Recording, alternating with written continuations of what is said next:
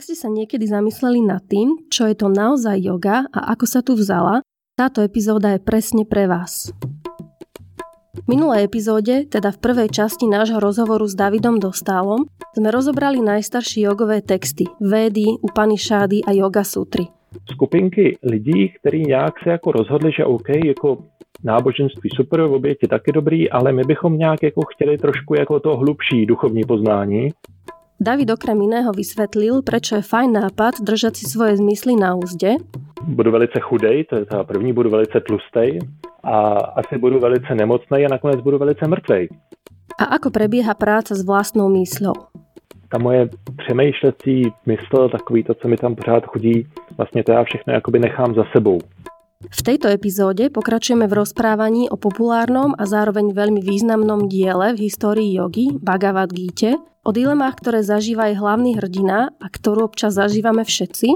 Ale u některých z nás najednou jako narazí a my zjistíme, že to, co je nám předaný tradicí, jako takový ten recept naštěstí prostě nefunguje. Ta tradiční, řekněme, dharma. Okrem toho David rozpovie, v akom kontexte sa v joge objavili asany a Indové už kvůli tomu 19. století se opřeli do posilování a do cvičení a vyprodukovali několik největších siláků světových. A aký starý je vlastně pozdrav slnku? Moje meno je Radka a v tomto podcaste vám chcem ukázať, že yoga má tisíc a jednu podobu. Počúvajte s chladnou hlavou. Takže môžeme kľudne rozviesť Bhagavad Gita, ktorá je skôr už taká populárna a možno preto, že už je človek rozumie, nepotrebuje na to výkladové slovníky trímať v ruke a v druhej ruke ešte ďalšie tri komentáre, aby ju pochopil, lebo ona rozpráva nejaký príbeh.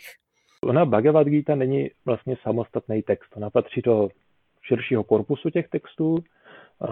To je Mahabharata. Mahabharata je, myslím si, že pořád je to nejdelší vlastně epos na světě. Už to dává tušit, že je pořádně dlouhá. A takže ona se málo kdy čte celá. Myslím si, že do angličtiny existuje jeden jediný překlad ještě někdy z 19. století. Myslím, že má asi 20 svazků. Ale jedna z těch jejich pasáží právě celého toho příběhu je Bhagavad Gita.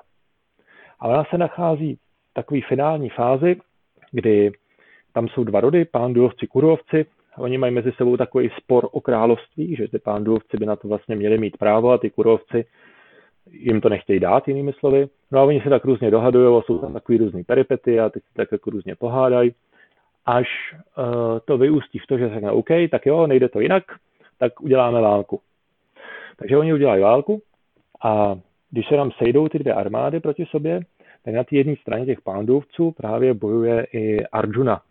Ten je tam takový jako hlavní hrdina, i když není vždycky nejbystřejší, ale tak je takový, jako že ten je dobrý. A proti němu je armáda těch kurovců, kteří jsou vykreslený jako takový vlastně padouši. A Arjuna tam má jako svého vozaté Krišnu, který ho my později známe jako boha Krišnu. On to tehdy ještě nevěděl, že to je Bůh, takže si myslel jenom, že to je jeho kamarád. A oni totiž tehdy to vlastně fungovalo tak, že ten boj se odehrával na těch vozech, kdy jeden držel a kočíroval ty koně, což byl ten Krishna, a Arjuna seděl na tom voze a střílel z luku. No a jak se tam seřadějí ty armády, tak Arjuna uh, se tam podívá a vlastně zjistí, že oni jak bojují o to království, oni žijou na té v té samé oblasti. Že? A teďka i mezi těou armádou těch kurovců je za prvý spoustu jeho příbuzných, spoustu lidí, který on zná, dokonce někteří jeho učitelé. A, a teď si řekne, no jo, tyjo, to je dost jako na nic, že jo? protože proč já tady vyvraždím půlku obyvatel, řekněme těch šlechtičtějších rodů, abych si tady měl království, jakože k čemu to bude. A teď propadne takový jako skepsi, co má teda dělat. A první kapitola se taky jmenuje Skleslost Arjunova.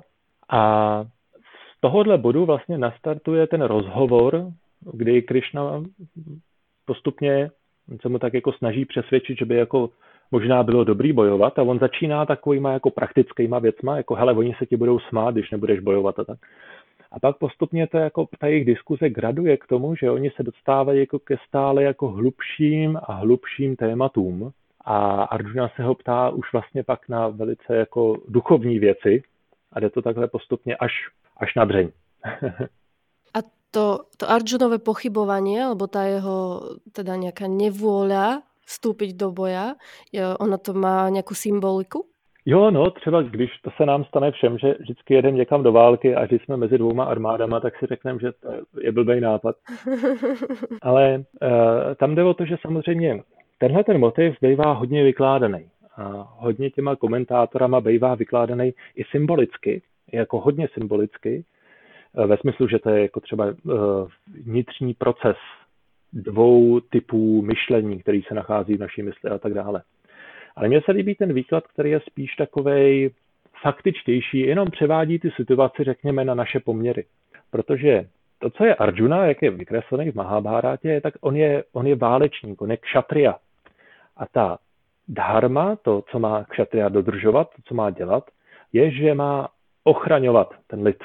To je prostě jeho povinnost. A, a, a, a Arjuna podle tohohle vlastně normálně funguje. No a teďka se dostane do situace, kdy už najednou podle tohohle programu ale jet nemůže. A my máme stejnou variantu, jenom v trošku jiné podobě. My ji většinou máme v té podobě, že my věříme tomu, že OK, tak já potřebuju mít eh, školu, musím mít to gymnázium, nebo střední školu, musím mít vysokou školu a po té vysoké škole já budu mít tu práci a pak budu mít jako tu rodinu a budu hrozně šťastný. A teďka nám se většinou stane to, že my po té vysoké škole, kterou tak nějak jako přetrpíme, tak zjistíme, že děláme práci, kterou jsme vlastně vůbec dělat nechtěli a vlastně nevíme, co máme dělat. A že celý ten program, který my jsme měli najetej, a já nevím, hodně lidí to tak asi má, že prostě jako, že my tak čekáme celý to dětství, že prostě OK, střední, vysoká, pak teda ta práce, tak najednou pak zjistíme OK, no super, a kdy přijde to, že budu šťastný. A častokrát se stane, že člověk vystuduje ten obor, teď nastoupí do té práce a zjistí, že to je přesně to, co teda fakt vůbec nechce dělat. A to je vlastně ta situace toho Arjuny, že my máme nějaký najetý program, který je tradičně daný. Že to škola, práce, rodina, první auto, druhý auto. A teďka najednou ten program u některých lidí třeba asi proběhne bez problému a nemusí si toho nikdy všimnout. Ale u některých z nás najednou jako narazí a my zjistíme, že to, co je nám předaný tradicí, jako takový ten recept naštěstí prostě nefunguje. Ta tradiční, řekněme, dharma. A najednou my musíme najít uh, svoji jako vlastní dharmu, té svoji vlastní naplnění toho, co, co vlastně jednak jako budeme dělat, ale hlavně zjistíme, že jenom to, že změníme povolání, nás taky neuspokojí.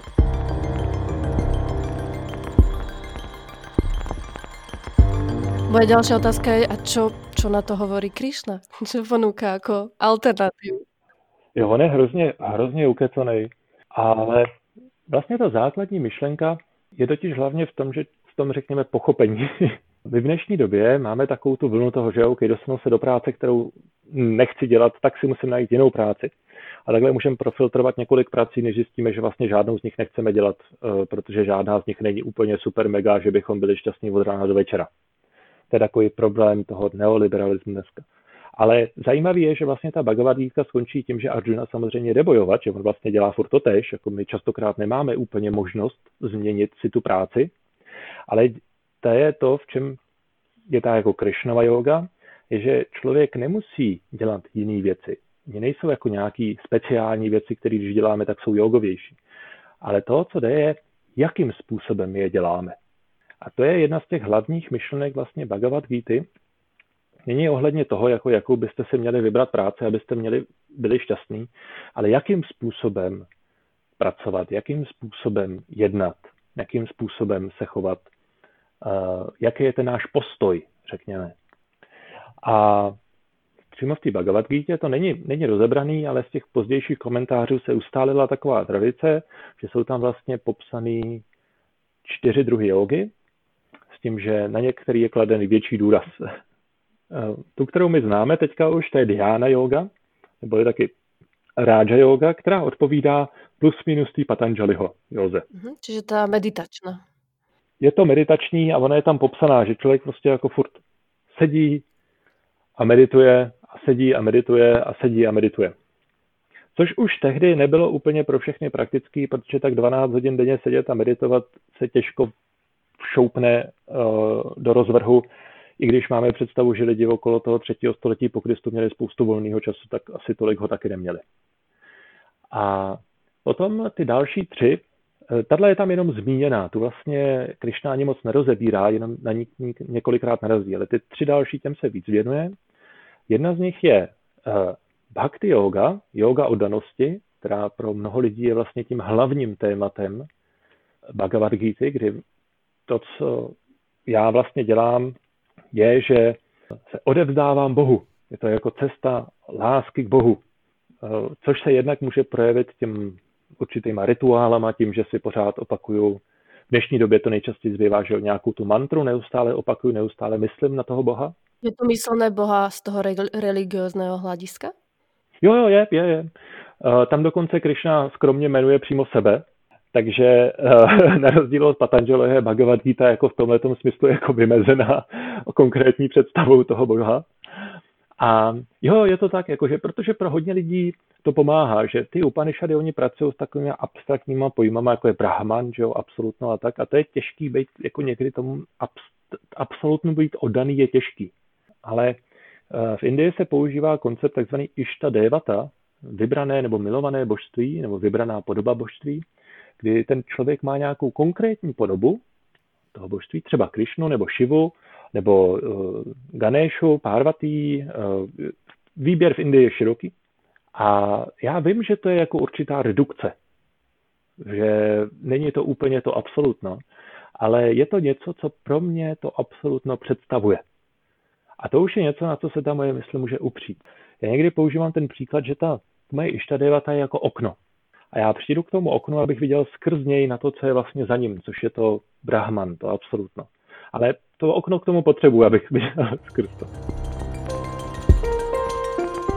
Ta další yoga, která tam je vysvětlená, je karma yoga, yoga činu. To je, to je taky známá, tyhle ty termíny jsou asi známý.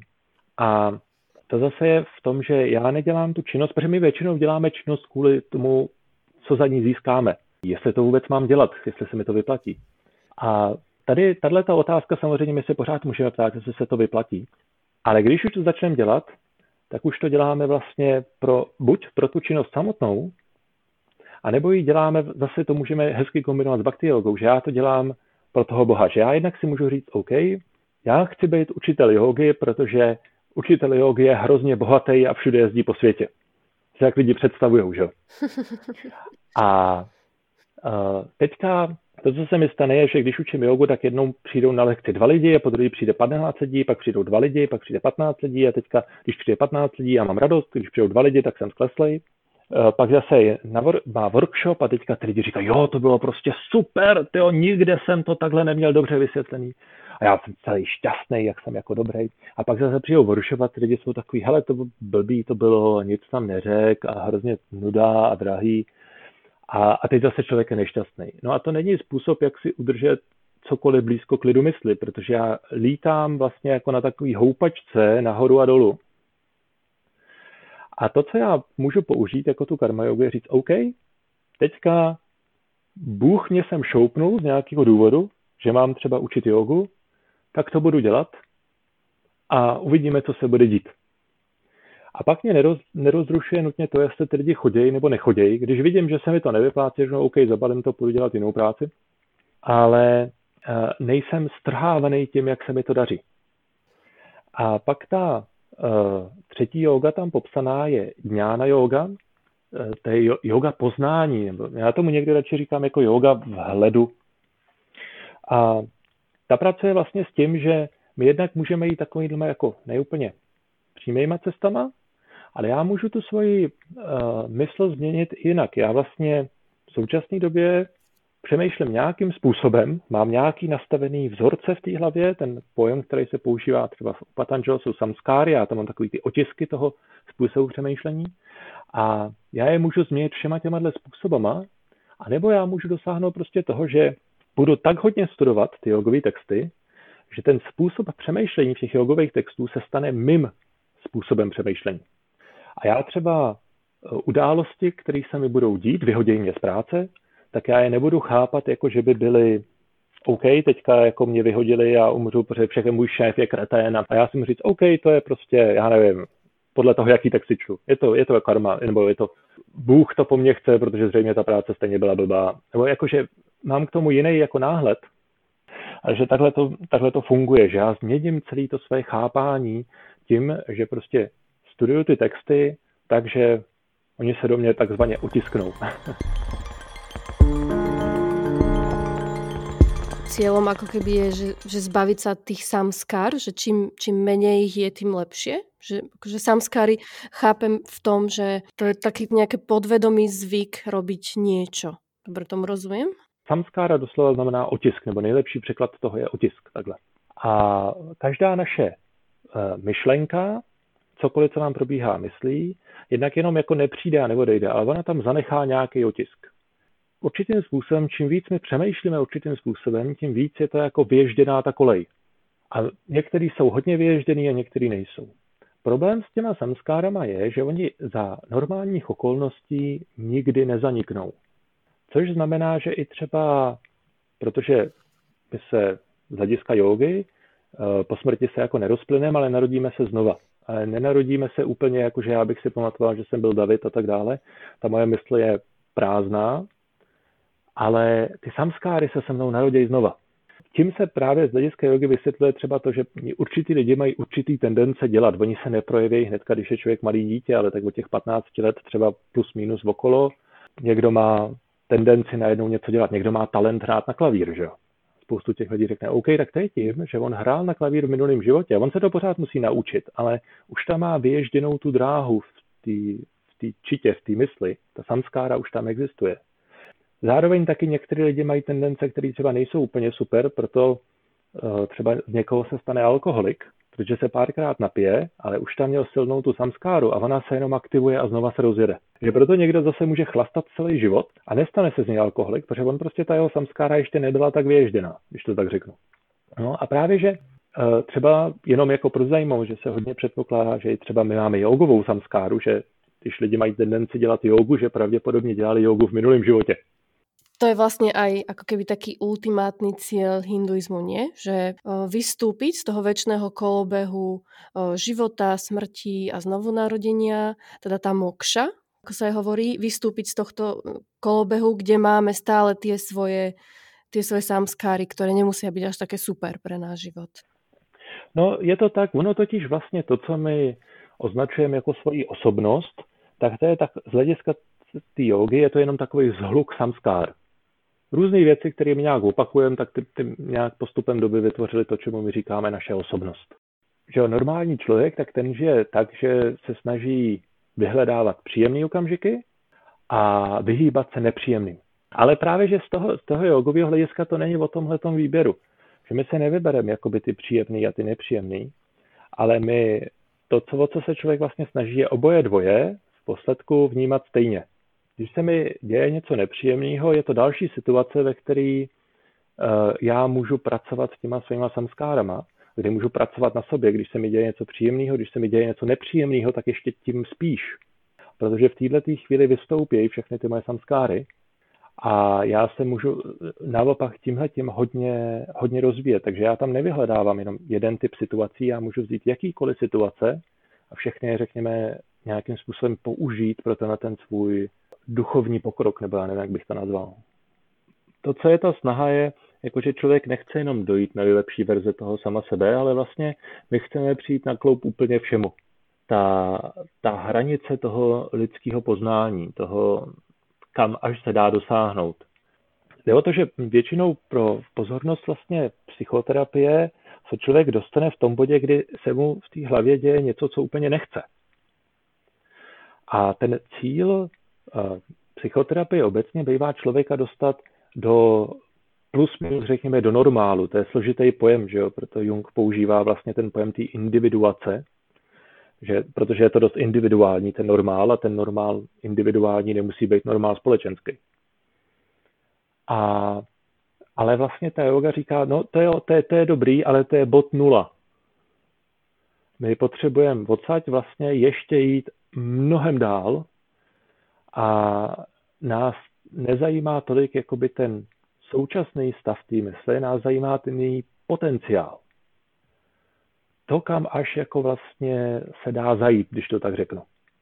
Trošku mi to připomíná, já bych možná použil jako příklad, možná to bude na tom jasnější, že je to stejný, jako když já si zlomím nohu a budu mít nohu dlouho v sádře. A teďka Potom, co si sundám ze sádry, tak tam nebudu mít žádný svaly a tak dále a budu chodit někam na rehabilitace a ta noha se mi dá dohromady. A rehabilitace skončí v tom bodě, kdy já budu schopný normálně chodit. Ale tak to by byla spíš jakoby ta psychologická, psychoterapeutická úroveň. Protože ten člověk může chodit a je to super. A v té józe je to spíš takový, jako jak to udělat, když chci běhat maraton, když chci vyskočit dva metry vysoko. Já nevím, když se najednou snažím nejen dostat tu nohu do toho, aby fungovala, ale jakoby posunout ten její potenciál někam úplně jinam, než je běžně. A v dnešní době, abych lidi hodně yoga zajímala, tak se musí podat, jako že mám jako zpříjemný život a že se člověk zbaví toho utrpení, tak říct, toho neuspokojení. Ale vlastně tam jde o to, že člověk v posledku překročí v oboje.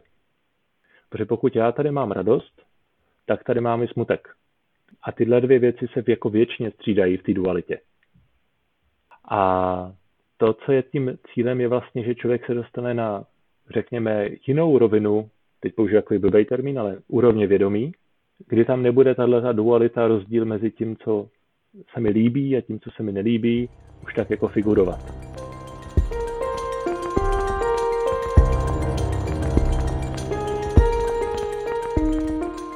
A kde sa v priebehu týchto tisícročí a storočí tam objavili ty asany a ten dôvod, prečo my teraz si myslíme, že idem robiť 108 pozdravov slnku, že by to prinesie nejaký duchovný rozvoj. Kde sa to tam objavilo?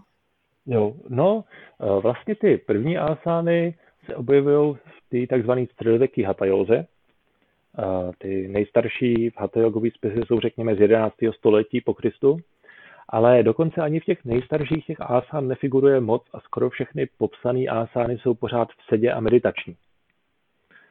Ale postupem doby jich přibývá a už tak jako ve 14. století, už yoga Ajna Velká jich popisuje 8, v Shiva Samhita jich má taky málo, ale pak třeba Hatha Pradipika, to je okolo roku 1500, tak tam už jich má 15, plus ještě nějaký pozice tam jakoby jsou popsané, ale nejsou označený, takže vlastně jich je možná o něco víc.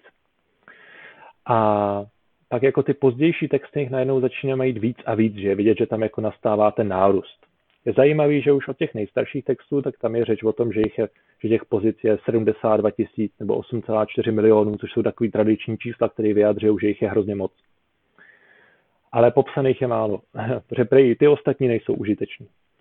A já mám takovou jako teorii vlastně, že co se týká, oni jsou tam dva typy fyzických cvičení, což je možná dobrý vědět.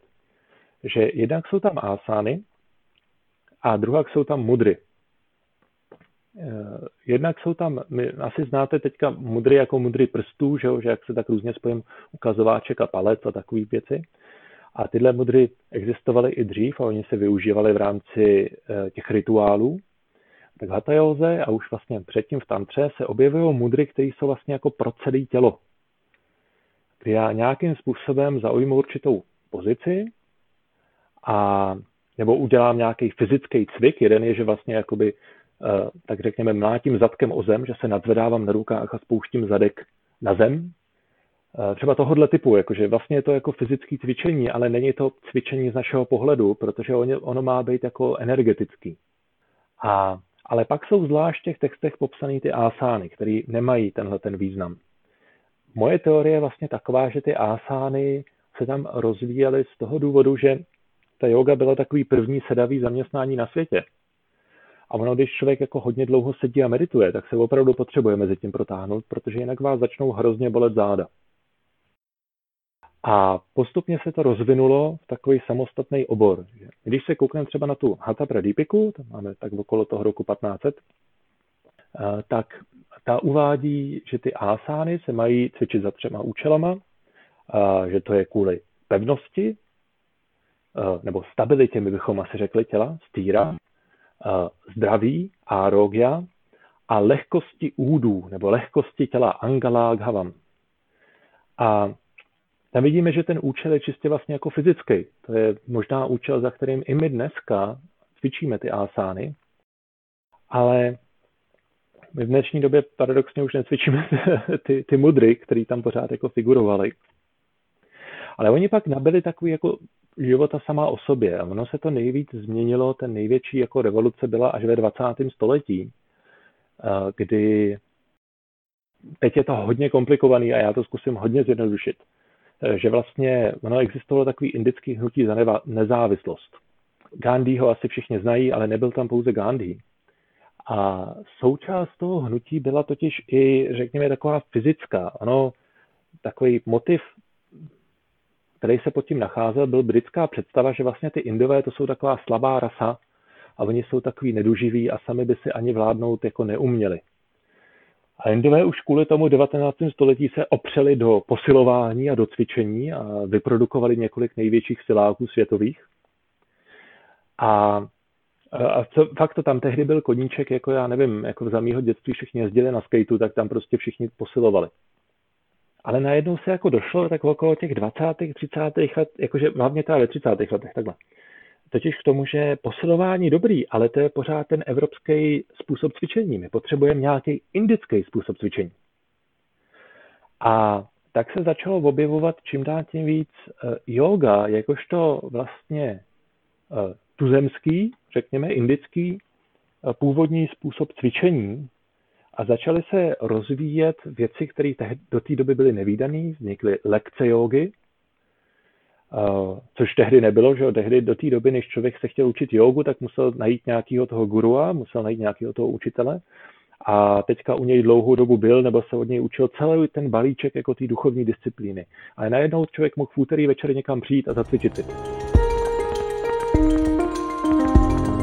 Ono se to ještě spojilo s věcí, která dneska nám přijde, že je samozřejmě normální součástí jogy, tehdy to bylo velice kontroverzní a to je pozdrav slunci.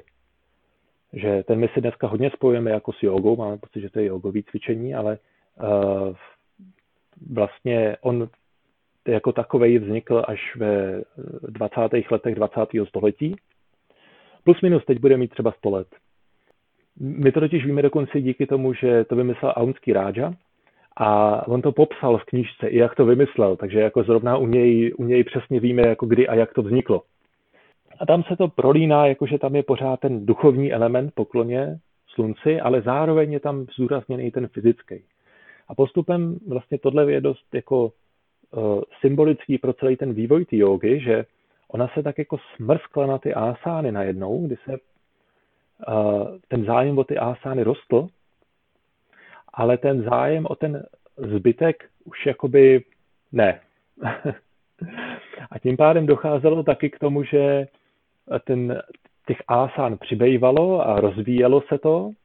A my jsme se pak najednou teďka tak jako v dnešní době třeba najednou rozvídli a řekli jsme si OK, uh, tak ta yoga, tady všichni cvičí ty asány a někdo k tomu ještě jako cvičí tu pranajámu, tak to je, to je jako ono a v těch textech píšou, jak je to ohromně duchovní. Tak to musí znamenat, že ty ásány jsou tak ohromně duchovní. A teďka jenom vymyslete, jak na to. a častokrát se stává, že vlastně ty ásány bývají tak jako hluboká duchovní praxe. A ono samozřejmě, pokud někdo nemá žádnou jinou duchovní praxi, tak ty ásány budou vaše nejhlubší duchovní praxe. Ale v tom bodě, kdy člověk začne mít nějakou jakoukoliv jinou duchovní praxi, tak uvidí Eh, že to je jenom jako, eh, že teprve škrábe po povrchu. My častokrát totiž se snažíme tu jogu chápat na té naší úrovni toho uvažování. A pak to často skončí, a to je tohle, a tohle toto není. Ale ona spíše jako řekněme opatrovejš, nebo dokonce o několik pater vejš. A že ten náš cíl není úplně se jako, my to v té naší mysli, jak normálně uvažujeme, jakoby nemůžeme zachytit ten bod, protože to je něco, co to překračuje o tom právě mluví Bhagavad Gita, že, že tehdy to, co se snažili lidi dělat, aby maximalizovali svoje štěstí, je dělali védský rituály, protože to vám nahromadí hodně eh, dobrý karmy. A vy se pak narodíte v nějakým z těch nebeských světů. A i když se narodíte v nějakém z těch nebeských světů a tam člověk žije třeba 10 milionů let, tak když tam jste těch 10 milionů let, tak je to omezený. A těch 10 milionů let uteče rychleji, než člověku připadá. A pak se zase znova narodí někde kde bude muset odžít nějakou tu neúplně dobrou karmu, která mu teďka zbývá. A prostě v nějakým bodě, když už člověka nebaví tenhle ten věčný koloběh toho, tak řekne OK, tak jako o co tady zrá jako fakt jde. Přijít tomu jako nadřeň, to je, to je vlastně ta yoga.